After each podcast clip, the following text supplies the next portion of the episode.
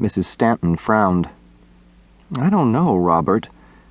How would they know where I wanted everything? I mean, really. Jim's father led the way to the front door and unlocked it. He pushed it open and let his family walk in first. Wow! Laura skipped around the room.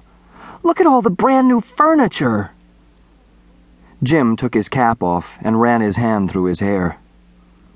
You must have the wrong house, Dad. This isn't our stuff. It is now. The company took care of it. They put all our old things in storage.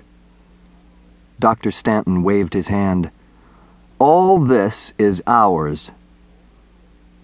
Does that go for the kitchen, too? Mrs. Stanton yelled from the next room.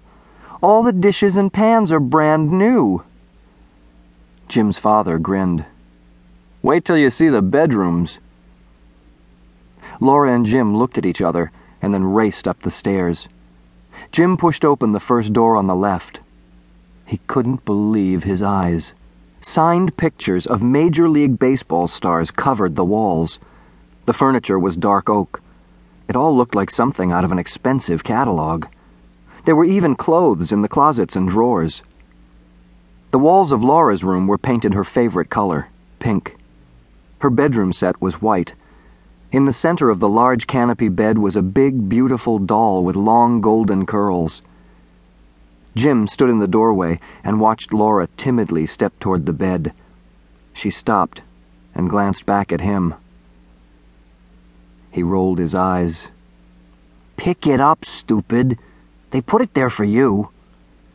That was all she needed to hear. She ran to the bed and cradled the doll in her arms. Jim walked back to his room and plopped down on the bed. He grudgingly looked around. The bedroom was twice as big as his old one. His mother's voice interrupted his thoughts. Jim! Laura, come down here. We have visitors.